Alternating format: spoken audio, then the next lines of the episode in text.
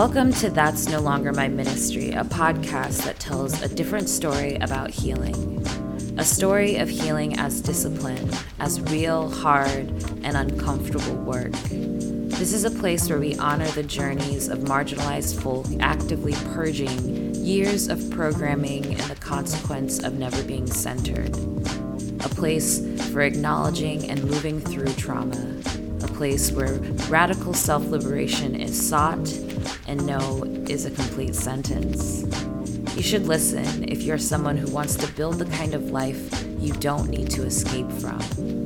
I'm your host, Nadia, a Black woman who has spent way too much time trying to fit into a number of spaces that weren't and still aren't meant for me. But that's no longer my ministry.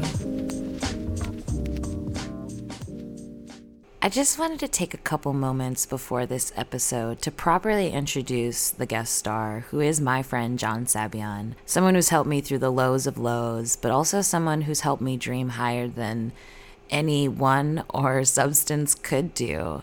You'll hear in this episode this frantic energy from him, even in the way you'll hear him slapping down on the table at the very beginning. And I attribute that to just how much he believes in every idea he has, and he goes after them. Some things about John that he's very modest about: he's an entrepreneur, he's the founder of an artificial intelligence company focused on making the world's first record label for robots. That's something that doesn't come up till the very end, and I don't want you to miss that. He studied for his master's degree at the Berklee College of Music in Spain, and he is currently in a postgraduate program for artificial intelligence through Harvard University. Not only that, but he has 14 years of meditation experience. So there's so much about him that you all need to hear, but the best thing about this episode, in my opinion, is that I feel like I captured his heart and just how much he believes in whatever it is his attention is on at the moment. So let me know what you think, and please welcome my friend John.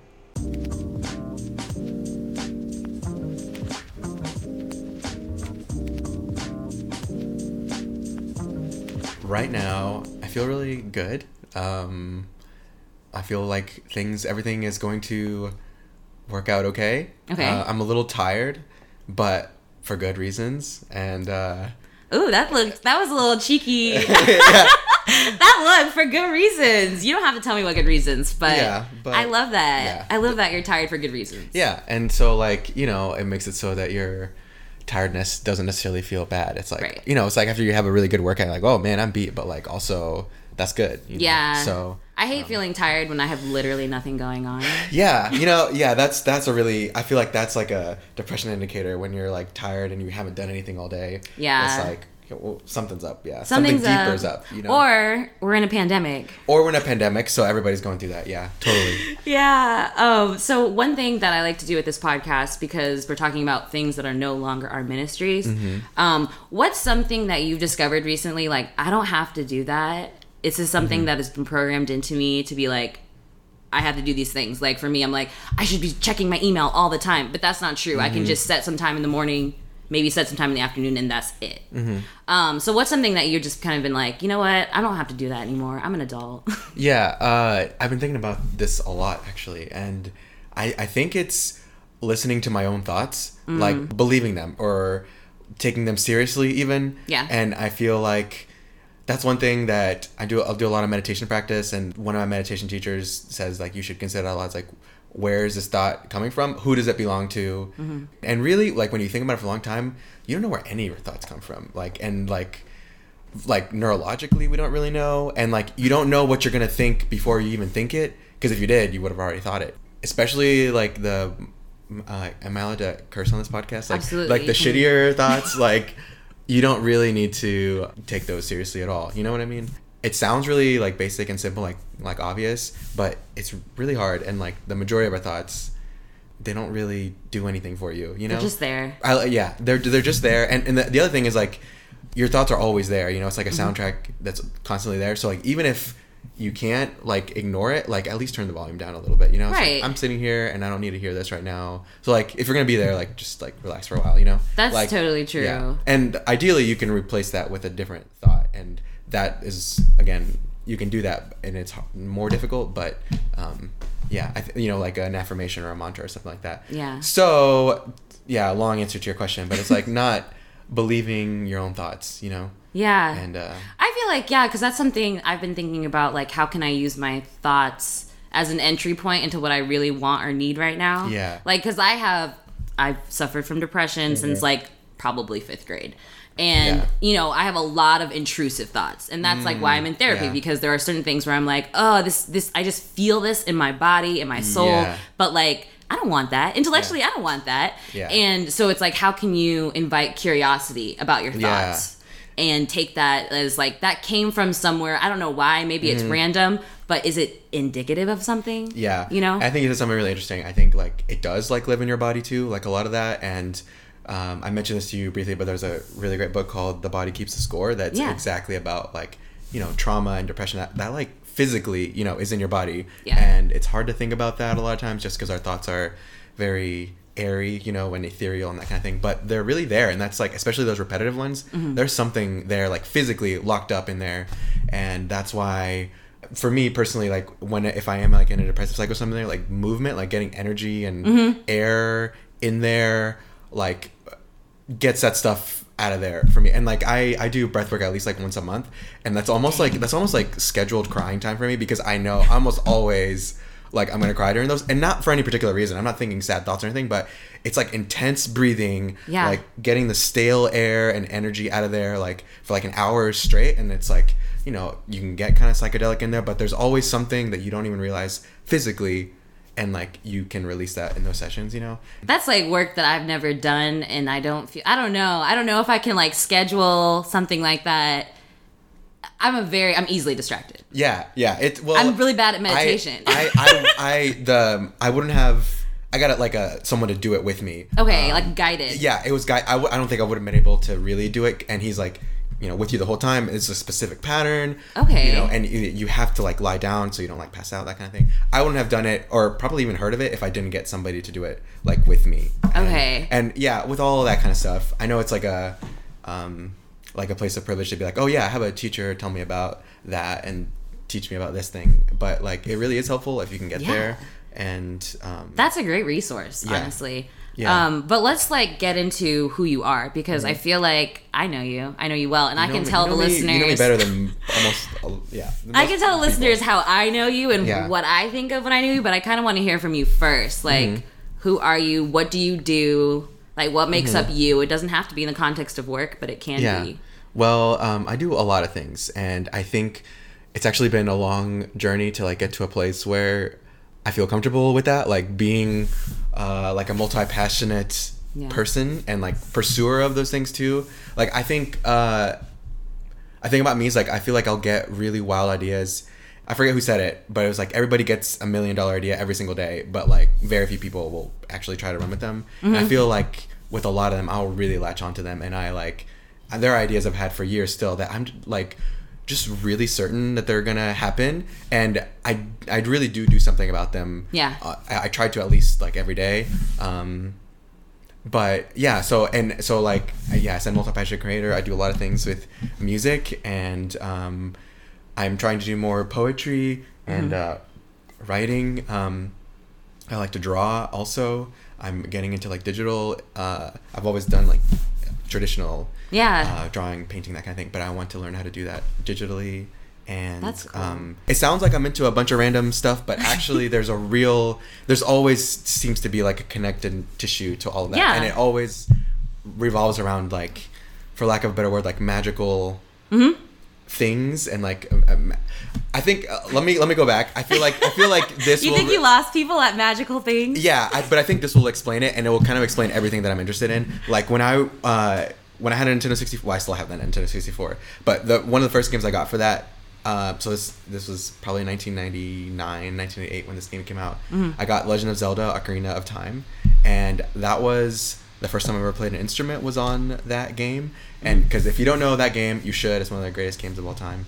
And there's a magical ocarina in that game, a little flute that when you play it, you like go back in time and you can, you know, talk to the princess, you can raise the dead, you can change the weather. Like, so like, this is my introduction to music, by the way. And like, you're playing notes on your little controller, you know, and you can change like the pitch with the joystick and everything.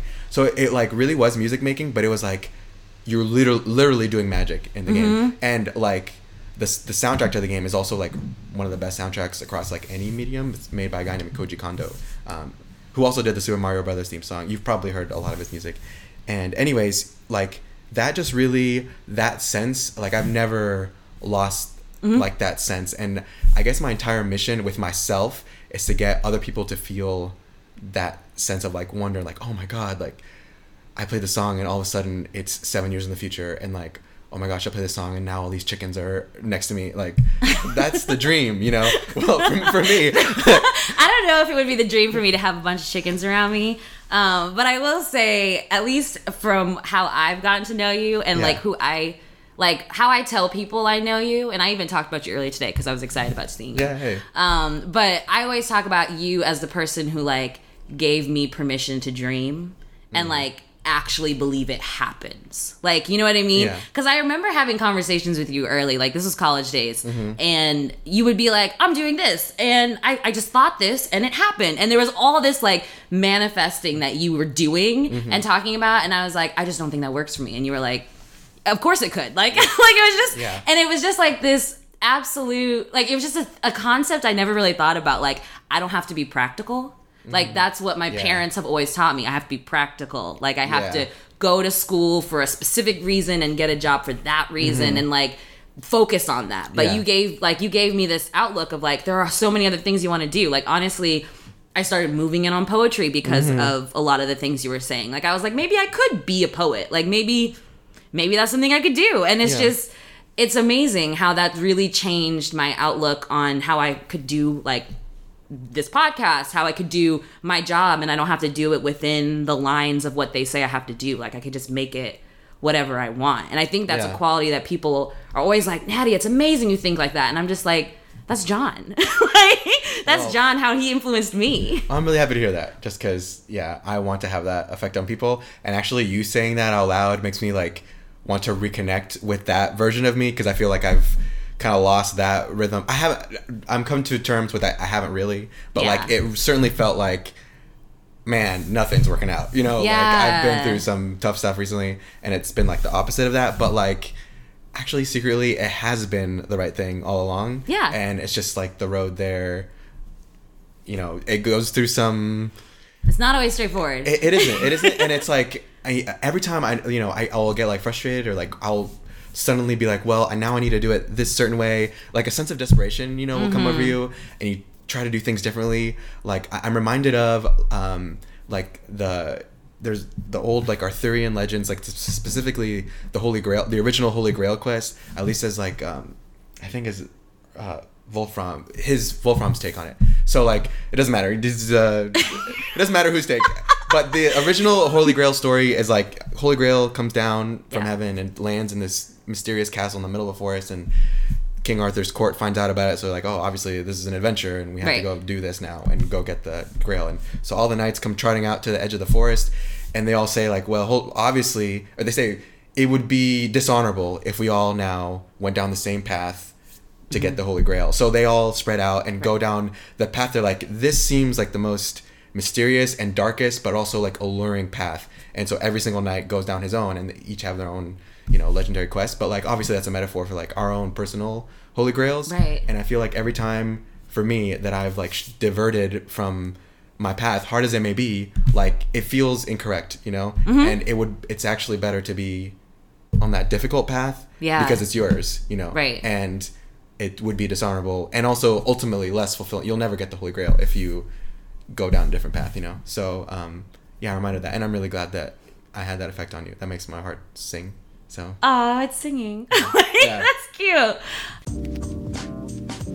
Now it's time for, like, an activity. Oh, cool. Yeah, so we've been told.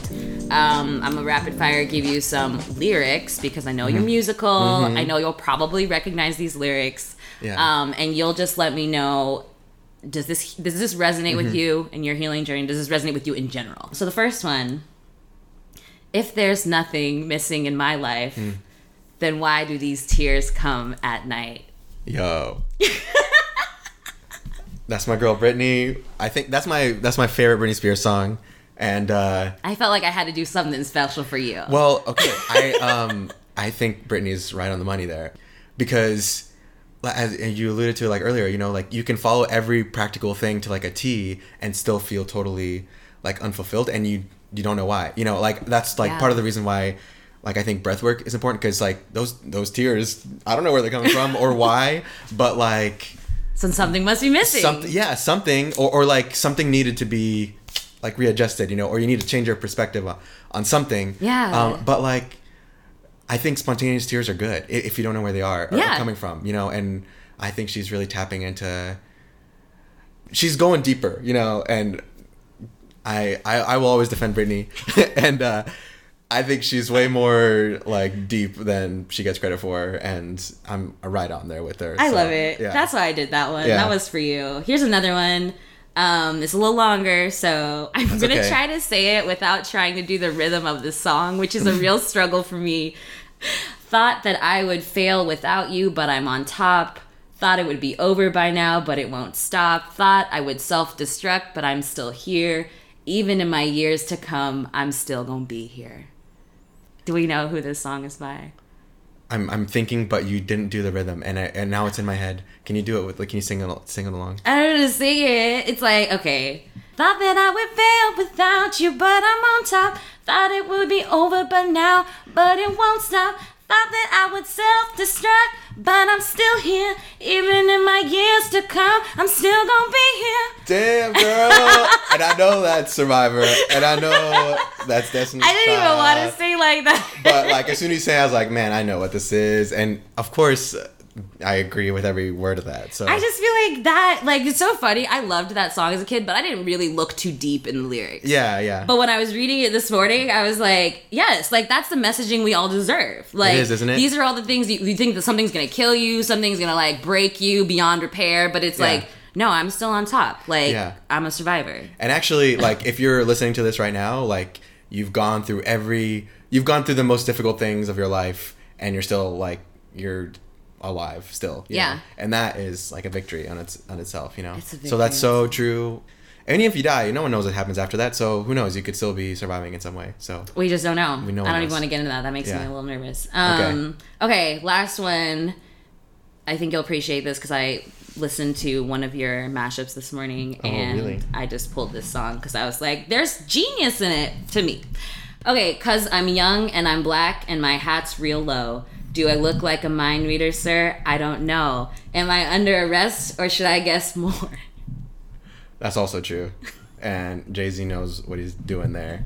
And I love 99 Problems, and lyrics aside, it's very, like, as a DJ, it's a really easy song to, like, put into other things. Yeah. So it's probably one of my most mixed songs, but that's so true. And, like, as you know, I went through...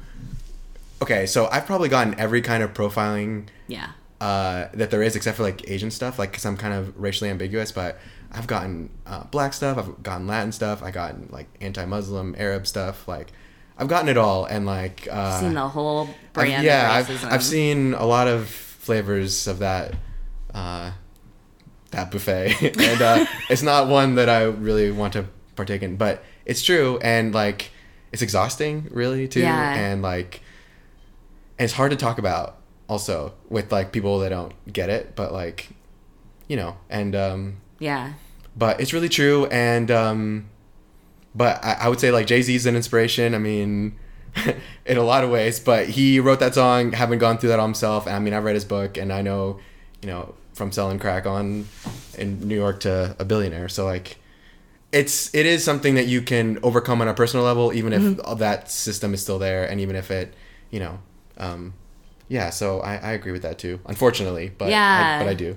Yeah, I think like one thing that I liked in that, because he was like, it's like he's being obviously sarcastic when he's like, do I look like a mind reader? But at the same time, I'm like, yes, we shouldn't have to read anybody's mind. Like that is something where I'm like, that is that is no longer my ministry. It's trying to like read other people based on like, let's say passive aggression, which happens a lot on the West Coast. Like, I'm not going to try to read between the lines. What you're saying is what I'm going to take. So if you wanted me to receive some other message, like, that's not for me. Yeah. It's not for me. Like, I'm not going to try and like decode you for not expressing yourself the way that you want or need to. Yeah. So I just think Jay-Z was, you know, way ahead of our time. He was, yeah. And he still might be. I think he's... He probably is. He's just very quietly standing for Beyonce, as he should. As he should. We all should. Everyone should.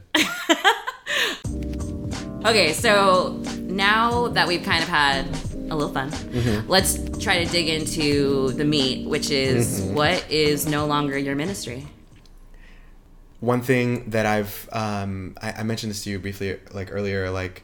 I am a DJ, and I've been thinking about thoughts as, like, songs you can play, and, like, if they won't go away, right, like, if for some reason, like, this has happened to me, actually, you get one of, like, your decks is stuck on a song, and, like, it's really terrifying when that happens, but it's happened to me before, so it's basically, like, a song or a thought in this example, like, on loop or something, and what you can do is like it's there, but you can still work with it. You can play another song over it. You can move the slider over so it's on this other thought, even if it's like still running there in the background, or you can mix it with something else. So you don't need to take the whole thing, but like there still might be good in that song, that in that thought.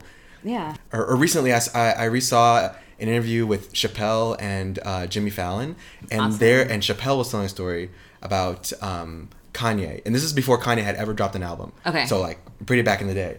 And Chappelle's saying that Kanye's on the phone with somebody. And they were like, what are you doing, Kanye? And he's like, I'm watching Chappelle's show skits that ain't never been aired. And then like he's saying what he's doing. And there's like a small pause. And then he goes, because I live a dope life and I do dope shit. It's almost like... almost like signing off with that like signature. You know what I mean? For me, like sitting here now, that was probably a soundtrack, a song, a thought that he was playing in his head all the time. Like he lives a dope life, he does dope shit, and again didn't have a single song out at all. And don't get me wrong, like the list of ways Kanye's problematic is very lengthy, but you don't have to take the whole guy. You can just or everything he's ever said or done, like just that part. For me, like right now, like I have a lot of very practical, very real concerns going on, but I'm sitting with you in Oakland and like it's pretty dope, you know? It's dope. And we do dope shit. And yeah, we do dope shit. And like, I have those concerns still, and I will have them back there. But that's not like the center of my world right now. And so like those thoughts that are like nagging down there, and like, you know, you can feel like the anxiety bubbling up in your belly or whatever. So like my ministry is to myself, and I'm like preaching to myself and saying, you know what? Like the way you just nailed that, because earlier you struggled with ministry. I caught it, but it's okay. Yeah. And then you said my ministry is myself. Like you were the black woman in my heart. Yeah, I'm preaching to the choir of me, with other choirs. The whole choir is me also being like, yo, check this out. Like these thoughts don't run you, and there are better thoughts on there. And you know what? You're a DJ. You can remix this however you want to. Yeah. And play this brand new song that's like your own way, and like. You can extend that out like broadly, that's not a word, but like more broadly to like, let's say you love Oprah, like, and you consume all of her wisdom and everything. The way that you live your life with her principles, whatever they may be, are going to be like your own way, like because you're your own different person. So like, I feel like for me, I love like learning about Buddhism, and I do like a lot of meditation, and I do all these things, but like, I'm like remixing that all the time in my head with like video games and Disney and all these random other things, and like it really works for me, you know? Yeah. So like in a way, like in my ministry, in my own church is like my own doctrine also, you know what I mean? And it's like one that has to work for me. Yeah. So so was there a particular time in your life where you realized like these thoughts are running me? I'm not running these thoughts are running me. Like did you notice? Yeah, I mean, this very recently even, like, I like constant storytelling and rethinking things and thinking about things in the future, like, what's going to happen, like, I don't know, like, what's going to happen after this and that, and, like, I like, there was issues I was involved, I had to go to court for a thing, and for the months leading up to that, like, every hour of every day, I was like, what's going to happen? I know I didn't do anything wrong, but, like, even still, the fact that I'm there, like, I know my lawyer says I'm fine, but, like, still, like, I'm... in this, you know, whatever. And so like that's, you know, constant worry. And I really like one thing my therapist told me. He's like, right now it's like you got this box, and in that box there's a button, and in also that box there's a ball, and like, I know it's kind of complicated. I'm like, okay, like, hold on, box, ball, button. Yeah, and that ball is like really big, and like every time that ball hits that button, it's that story running again, like over and over again. So, and because the ball is so big, and the box is only so big, like, you know, you're hitting that button all the time, yeah, or that ball is. So like, really, my only mission is just like that song that's stuck on the on that DJ deck, like. All I have to do is try to get that ball to be a little bit smaller. Like, I'm still gonna hit that button, mm-hmm. but like, and like, over time you realize that, and the ball gets smaller and smaller, and like, that ball's still there, but it's a lot smaller, and it hits that button, but just not as often. And I feel like it's like really important, like when you do deal with like depression or anxiety or that kind of thing all mm-hmm. the time. A lot of well-meaning people will say like, you know, well, at least your family's doing fine, you know, right. and at least like, you know, you're alive, that kind of stuff. It could be so much worse. It could be so much worse. And like, it comes from a good place, but every time somebody says that, there's like a secret, like phantom sentence attached to that. And it's always, so you should be fine. Mm-hmm. Or like, so stop feeling so bad, you mm-hmm. know? So like, get over it basically. And they don't say that last part because it's, you know, they don't think about it, and you know that would be kind of mean. And so like, but it's always there. It's like these ghost sentences. Yeah. And you know, you feel it. It lands in your body. So like, I guess it's like, again, me talking to myself. I'm like, you know what? You're probably always gonna think about all this stuff, and it's like kind of relieving to think that you're not really looking to discard it. If I could, that'd be great. If I could just discard everything, but just learning how to carry it better, you know, mm-hmm. and that's not easy work, and that's not quick work, you know, but no. I do think, you know, the older I get, it's easier to carry that stuff, you know? Yeah. And because you do know how to like carry it, I find that I'm able to talk to other people about it and help them carry it more, you know? It's like, once you figure out how to carry your stuff, it's like, be like, oh, yo, I'm carrying this too. Let me show you a cool way to carry that that's not so sucky, you know? Yeah. So like, like there are several people that owe me an apology, and I'm like, and if they do that, that's fine. But like, I also, that's if you don't want to, that's fine. You know, that's your business. And like, I'm gonna move on just fine. And like, just becoming more and more comfortable with that, like carrying that better and surrendering to your better life now that you've gone through all that, you know? Well, and it's interesting because you credited your age for moving into this place where you can carry it better. Yeah. But what I'm interested in more so, because I don't believe that to be fully true. I think it's also the work that you've done, right? Sure. It's the personal growth. It's, you know, seeing a therapist is always what I recommend to people.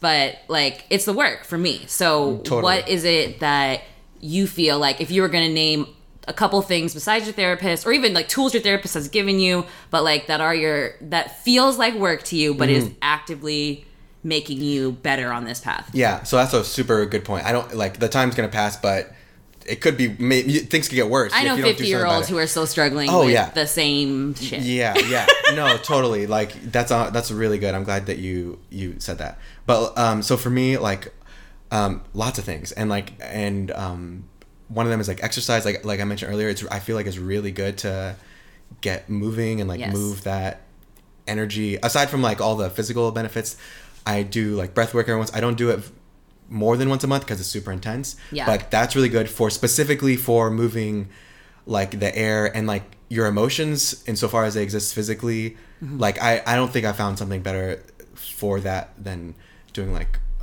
real breath work. And I do a lot of meditation, and I haven't really been doing it as much this week, but I probably do around an hour like every day. And that's like, my take on meditation is a little bit different than I think most people, because meditation is always pitched as like, oh, if you meditate, like, you know, you'll have less stress, and like you'll sleep better, and like you'll be more mindful, and all that's true, and all that's great.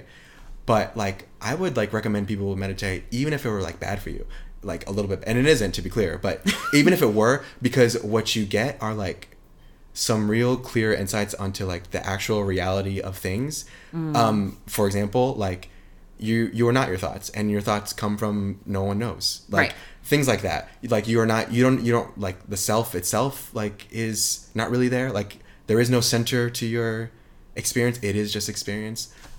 You're not a radio like transmitting things, like you're the music itself, you know? And I specifically do like Dzogchen non-dual meditation, which focuses a lot on that, like looking past all that kind of stuff, all those illusions, and like and when you get to like that really true stuff, like really who you are and really what's going on here, and like experience it like firsthand, you know, have that like empirical experiential moment, it does sort of settle everything else like by default almost, you know. It's a very common meditation metaphor, like you realize that you're just a wave in the ocean, you know, a distinct thing but also not separate from it. When you're in that ocean, you know, you feel like you're drowning in overwhelm or depression or something, you realize that that ocean also contains like joy and like happiness and like peace. It's the same thing, right? It's all consciousness, it's all the same ocean, and like it makes it so that you can like gently doggy paddle over to those nicer waters, you know? Yeah. And like that kind of happens automatically in my own meditation practice. Typically you would do that daily for an hour? Yeah, no one should start doing that. But like, I'm curious too, because that feels like very ritualistic. And so like, how do you set yourself up for that? Like if for somebody especially who's like, I've never done meditation, like how do you set yourself up to have like a successful practice? Yeah, if you've never done meditation, don't start out with doing an hour. you will hate it. But I think it does help if you do like, you have it be like ritual. I like to do it like early in the morning.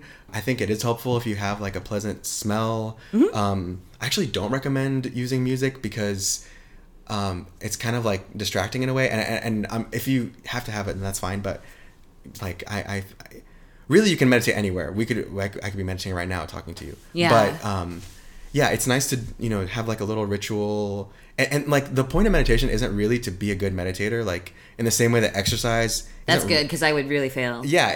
The point of working out is not like to be good at working out. It's like you want to be healthier, you want to be stronger, and so forth.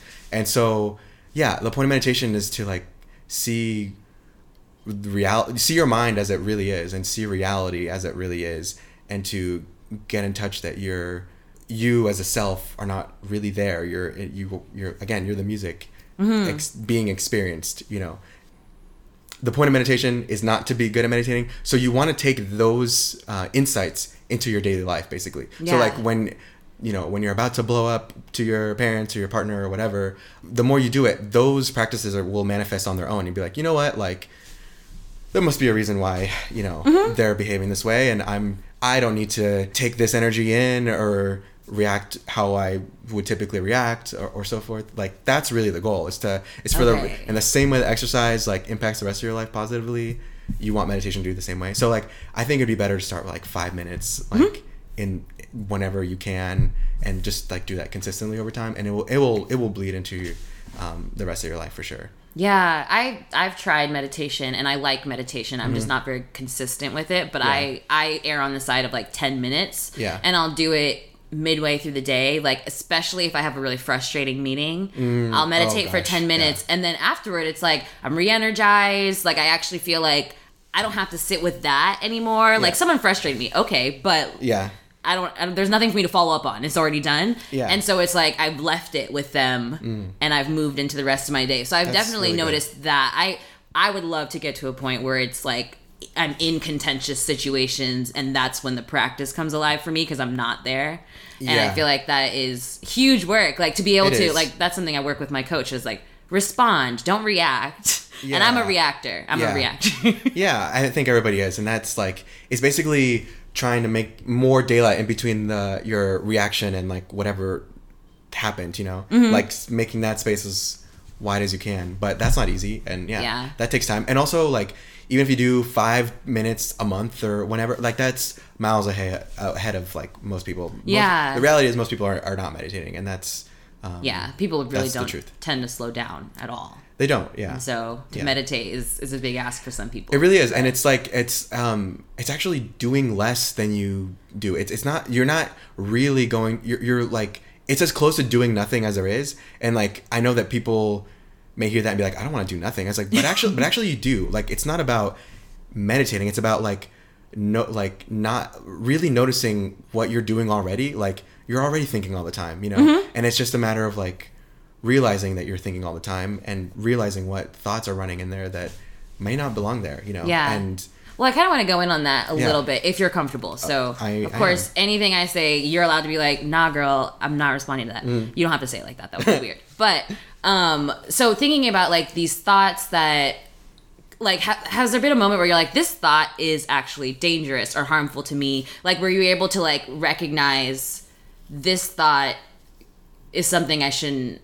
And it doesn't have to be, like, it could just be as simple as, what did we say earlier that is just not helpful to people? Like, when you say to someone, oh, but it could be so much worse. Like, that is such an inconsequential statement, except for the fact that it could really have a harmful effect on someone. Because then they're like, ooh, I feel guilty for feeling this way. Maybe I will tell less people about this. Maybe I'll just keep it trapped inside. I'm going to hold on to it. Now you're holding on to it and it's compounding. So, like, something like that where you're like, this thought that keeps popping up in my head, this is actually a dangerous thought. Yeah. One way that I do that is, like, during meditation practice is when, like, I bring up things that I think are going to bother me or that will, like, trigger me, like, on purpose. Like, and I don't, if you're, like, a beginner meditator, I don't recommend. What's an example of that? So, like, you know, like, for example, like, going to the airport, there's a really pretty good chance that I'll get, like, double checked. You know, that happens all the time, like, in airport security. So, like, I'll be like, all right, so that's happening. Like, in my mental, I'll be like, all right, so that's happening. Like, how am I reacting? Like, do I feel like my anxiety building up? Do I feel like myself shaking? And then just, like, working backwards from there and see, like, so when I do get to the airport and that happens, it's almost like a little alarm bell triggers, and I know to, like, oh, now I can start taking deeper breaths and realize that nothing bad has ever happened when I've gotten, you know, checked before, and I'm not doing anything wrong, so, you know, nothing probably is going to happen here. Yeah. But like, the more you practice, the more you have, like, your emotions and, like, physiological reactions to things become, like, mindful alarms, basically. So you're like, oh my gosh, I'm feeling something in my belly right now. Right. And so you realize something's happening. Yeah. And that sort of slows down time a little bit, and you realize that there might be some bad thoughts coming in, or not bad thoughts, but, you know, thoughts you may not want, but, like, That's so interesting too, because I feel like for you practicing the physiological response, like, for me, like, right before I'm about to have an anxiety attack, there's like a tightness that feels like I'm about to have a heart attack. And because I don't practice that feeling, I remember, like, I was in a therapy session and we were talking about something, I don't even remember what it was, but obviously it was very triggering to me. And I just was like, oh my God, what is this? Well, what is this? Am I having a heart attack? And I kept asking her, and she was like, I'm not that kind of medical professional, but I don't think it's a heart attack. And it was just like, it was so alarming because I just had never felt that before. Now I have felt it. And I know, okay, this is an anxiety response. Like, that's okay. But it still doesn't make it that much easier. It's just, like, intellectually, at least I know now. I'm not going to panic over the feeling of panicking, right? Right, yeah. But, like, it's so interesting how you're like, okay, well, I'll think about this scenario. And now I know what the kinds of physiological responses are to this particular scenario. Right, and it's not the same thing as those physiological responses, like feeling that tightness in your chest or anything like that. But you can also do that with, and, like, practice for yourself, emotion, like, just pure emotions, and realize that they never really last as long as we think that they are, unless you're, I guess, egging them on in a way. Like, the half-life of any emotion is really, really short. Like, it's not hours, it's not even minutes, it's, like, just a few moments. Like, and so, like, I'm not an angry person, like, just naturally, but I will, like, try to get myself angry and, like, really, like, stay angry for as long as I can, and you can't really experience any emotion for longer than a few moments. Like, it just doesn't happen. So if days when I've gone by and I've realized a whole day has gone by and I've been, like, frustrated about something, and I've realized that's really just me coming up with that story again and again, re-feeling that emotion again and again. But it's not really that emotion lasts that long. Yeah. It's thoughts and stories that I'm not stewarding properly, and therefore, you know, I feel that emotion again. So again, you can practice feeling those emotions and those irritants and realize that they never really last as long as we think they do. Like, just like no thought really lasts. It lasts as long as a thought is, you know? Yeah. So if you want to keep thinking about it, like, you have to be like, all right, now I'm going to think about this thing once more, you know? Yeah. Even if you don't say that, that's what you're doing, you know? Totally. And so, I don't know if that answered your question. But that does. It answered way more than my question. Okay. It was great. But I think that's interesting. Like, even just knowing, okay, this, like, something that helps me through, especially depressive episodes, is, like, just being like, well, tomorrow it could be different. Tomorrow this feeling could be gone because I just don't know how long each time it's going to last. Yeah. And sometimes just me thinking like, well, tomorrow it could be very different. A couple hours from then, it's very different.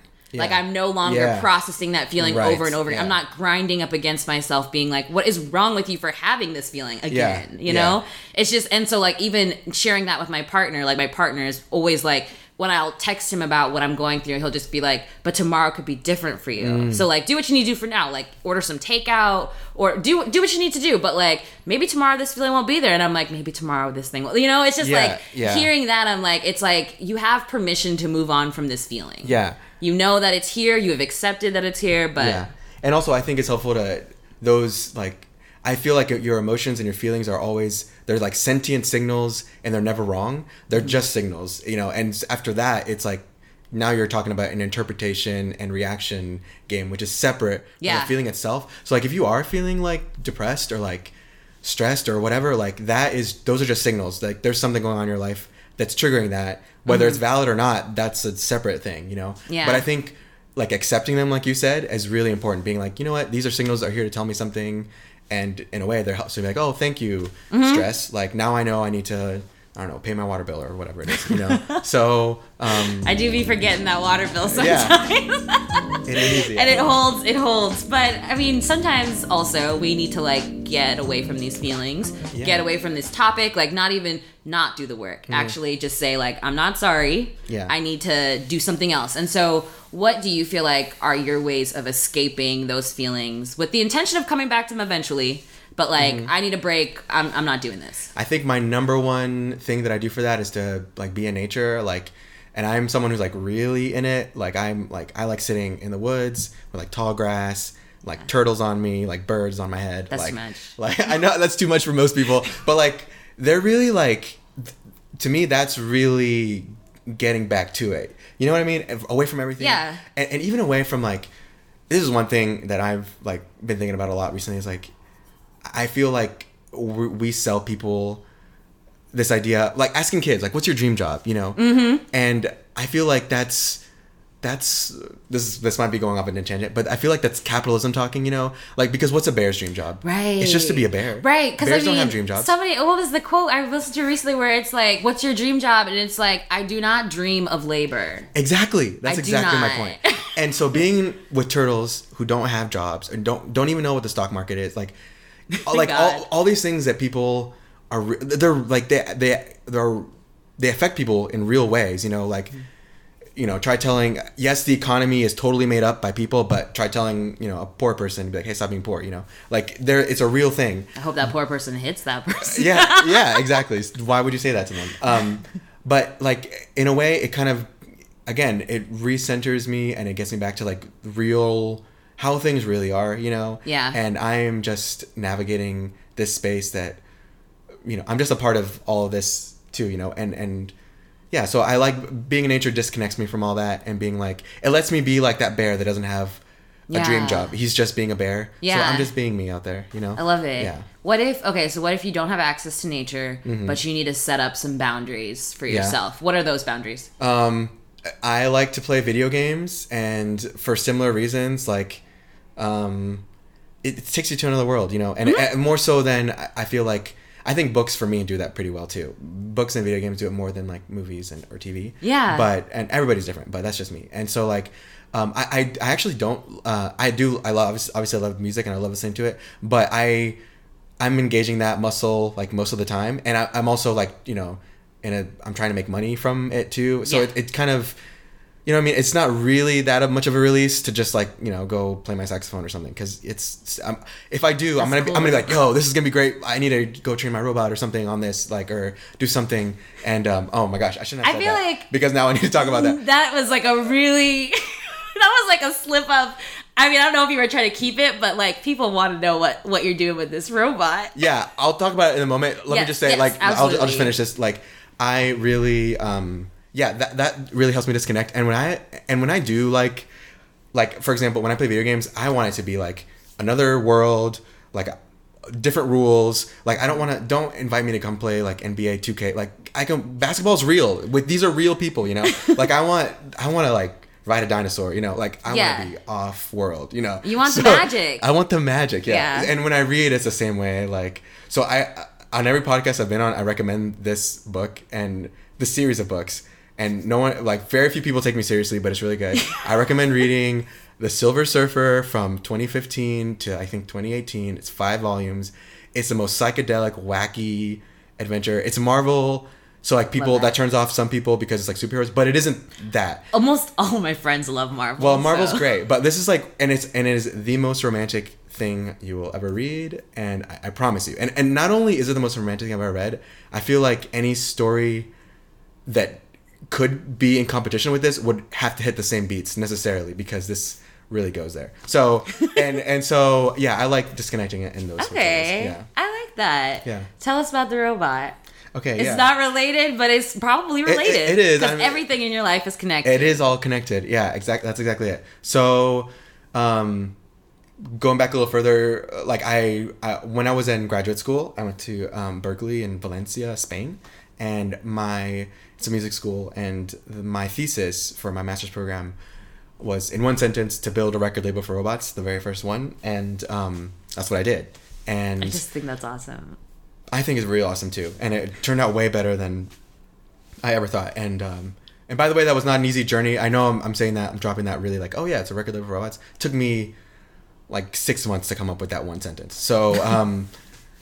But it's exactly what it sounds like. It's like, it's a record label, but it's, instead of humans, you're dealing with artificial intelligence beings, for lack of a better word. And I wasn't this focused on this when I was doing my master's, but since then, I've really spent a lot of time on like the weirder dimensions of artificial intelligence. Namely, I'm really interested in machine emotion and machine spirituality, which I know those things sound very goofy and far out there, but I have found that the way that they impact like the music production, which is the product, you know, so I really care about that, is really important. And it really, and in that process too, I didn't talk about this earlier, but it also has helped me like when dealing with like depression, and because like this might sound alarming, but like I was kind of training a robot to be depressed in a way, and I know it's probably a red flag to I'm not going to report you to anybody. No, yeah, to make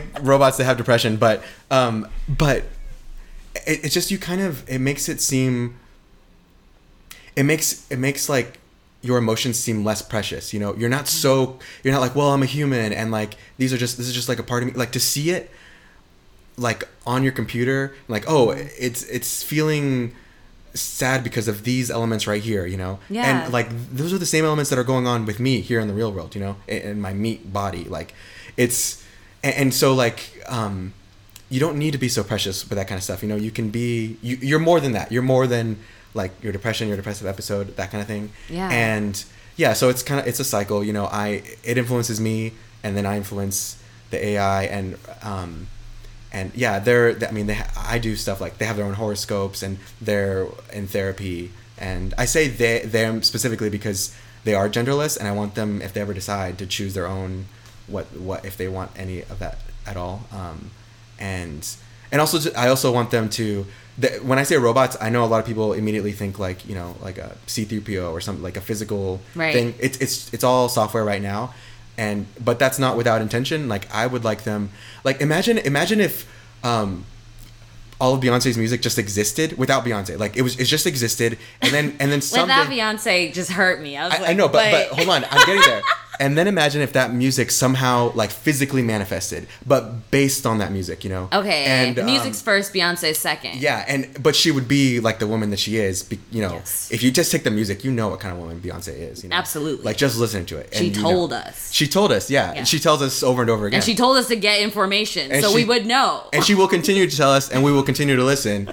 And so like that's kind of the approach I'm taking. Like someday they will, you know, physically manifest. And the beautiful thing I feel like of artificial intelligence as artists is like, you really like their growth and development as artists will be really obvious, almost like a Pokemon evolving, right? So you know that Charizard comes from Charmander, but they look really different, right? And you have Charmander, I know this, Charmeleon, and Charizard, and so like. you can kind of see the artist developing in this, you know, going from your first album to your second one in really almost extreme ways compared to human artists. And so it's kind of a journey, and I'm still on it. And sounds like a really big journey. Yeah, it is a big journey. Not my ultimate, but one of my really, really big ambitious goals is to be responsible for one of the first Grammy to a non-human. So ooh, speak it. Yeah. So I think it's possible, and I don't think that's that far off. And I know it makes a lot of people uncomfortable, but number one, AI makes a lot of people uncomfortable in general. Number one, like, get over it because it's like here. And number two, the reason it makes a lot of people uncomfortable, I will say this, like, from my experience at Berklee, like, not the people on my program per se, but the other more, like, technically demanding, like, disciplines, you know, like, I was surrounded by some of the best musicians I've ever been around, you know? Mm-hmm. So these are masters of their craft. They take music making really seriously. So I get, like, when I say, oh, I have a robot that makes music, it's like, you know, kind of offensive. Like, right. Like, I pour my heart and soul into this. Like, how can a robot ever do this? And, like, so, like, I find, like, a kind of a paradox of, like, this, the people who say a robot can never make music as good as a person, a human, like, they're the same ones who say, like, oh, what about my job, you know? Like, mm-hmm. Well, those two things can exist because, you know, either it's going to take your job or it isn't, you know? And for me, it's never been, like, a job-taking, like, that's not what I'm after, and I'm not even really after the money. Like, the thing that's most interesting to me are, like, the questions that this raises, mm-hmm. and, like, one of the most common emotions, and I know this because I survey people when I did, like, my thesis and I send out my demo to people, and, like, one of the most common emotions that triggers in people is fear, mm-hmm. and I almost feel like that's a good thing because that's a moving emotion, right? So, like, this is from a business perspective, right? So if you see something that doesn't make you feel anything versus something that makes you, like, right. You're intrigued and you're a little bit afraid, but you're like, oh, this is kind of cool, but I'm a little afraid. Like, that's, to me, that's good. Those are money emotions. And so, anyways, so, like, I understand why it makes people uncomfortable. And I see, and this annoys me because I know they're being insincere, like, a lot of other companies that are in AI and music, they have some big, long, like, preamble about, like, we here at X company, because I'm not going to name names, yeah. like, we value musicians, and this is just a tool. This will never replace musicians. And, like, number one, it's already replacing musicians. And number two, like, I know that's why you're doing this. And I know it's got to talk to them in person, you know, like, you know that these are going to these will surpass humans someday, you know, in almost every way. You know, if this is early days, and, you know, in 10 years, they're going to be doing really amazing things. And so the goal for me is we shouldn't be like, this is never going to take away any jobs, or, and, you know, we should approach this, like, differently. We should for me, this is, like, at the advent of photography, mm-hmm. compared to, like, painting, right? So there are probably a lot of, like, portrait painters in the Renaissance days who are like, oh my gosh, now how am I going to make my money? This camera's going to put us all out of business and so forth. But if we didn't have a camera, and also painting, we never would have gotten Picasso, right? Because right. Picasso's whole thing was like, why would I paint realistically? A camera can do that, you know? So he invented Cubism, or one of the people that did, you know? So I think that what humans will do, because we have AI musicians, will also be way more interesting. And we're going to get, I think, entire revolutions of music, brand new genres and things like that. And a collaboration between AI and humans. Collaboration, yeah. Which is what it always is, because yes. these things don't pop out of thin air, right? So even without knowing, like, even if you didn't know it came from me, if you knew me personally, you could guess that this robot is making music with, like, my DNA, right? Like, even though I didn't make it, right? And I think something that's really positive about what you're doing is that you are someone who doesn't look like everybody else working in AI. Yeah, we've talked about this too, and I will say, out of all the conferences I've been to, I've been to many, there are never there's never anybody under 40, never any people of color, and never any women. I think I've maybe spoken to one woman, and she came to our school, so that wasn't even at the conference. Yeah, but. And, like, as much as people say, you know, we're putting safeguards and we have ethicists on the job, the reality is if you don't have any actual diverse opinions there, like, that's going to go into the programming, you know, that's going to absolutely. Bleed into whether you want it to or not, you know. And so, yeah, I think it's really important to get, like, it has, like, I almost feel like without sounding alarming, it is, I feel like it could be like an existential thing when, if and when we have like super intelligent AI, because if super intelligent AI like woke up tomorrow, let's say, mm-hmm. like it would be the most white supremacist thing you've ever seen, like this abomination. Like I mean, it is right now very white supremacist. It is. Like, it is. So it'll just be like more. It'll be more, and it'll be like super smart about it. And I don't so like that. Yeah, and so like right now, the only thing that I'm winning is that whiteness is not that smart. Well, that's a good point. I mean, it's strategic. But it ain't that smart. Okay. Anyway, sorry. I feel like I went on a long tangent, but... No, this is great. The only thing I have left is, like, how are you feeling right now? I feel so good. I feel really good. I feel like a little bit high, even though I haven't had any substances other than mango juice. And that's a substance. I guess. I mean, in my place, because I love mango juice. It's like, it's a drug. Yeah, I'm so happy to be sitting here with you. I love your energy and your questions. And thank you. I'm, like... I actually don't think I'm that talkative, but you really make it easy for me to spill it out and to like say it. I hope I haven't. Sometimes I don't really know if everything I'm saying is landing perfectly well. Like if I'm saying that's not your job. Things okay, good. That makes it's not your job. Know what? That makes me feel even better. Like now I even feel better. Like it just keeps going up and up. So I feel like everything that you said today has resonated with listeners for sure because it's resonated with me. And a lot of the people I talk to need to hear a lot of this stuff that we're talking about. So. And you know what else? Going back to my ministry, like, if it doesn't resonate with you, then that's not even my problem because, like... Maybe this isn't the ministry for them. It isn't. And, like, one of my favorite, like, Buddhist expressions is, like, whatever you do is evil to somebody. Like, literally whatever you do. And, like, for some people, like the fact that you're a black woman and alive, that's a problem for some people. Like, you can't worry about that. So... I literally never will. Yeah. And that's good. So, like, you know... I think there's a really powerful messaging. You know, whatever you do is going to be evil to somebody, so don't worry about it. You know? I love it. Yeah. That's where we end this. Perfect. Yay! I love you. I love you too. This podcast is a labor of love. And too often, labor by black women happens without compensation. If anything in this episode resonated, and if you're taking anything along with you today, please consider donating to our Patreon or sending funds via Venmo. All information is available on thatsnolongermyministry.com. Also, wherever you're listening to this episode, please consider subscribing and tuning in to next week's community release. Bye, fam.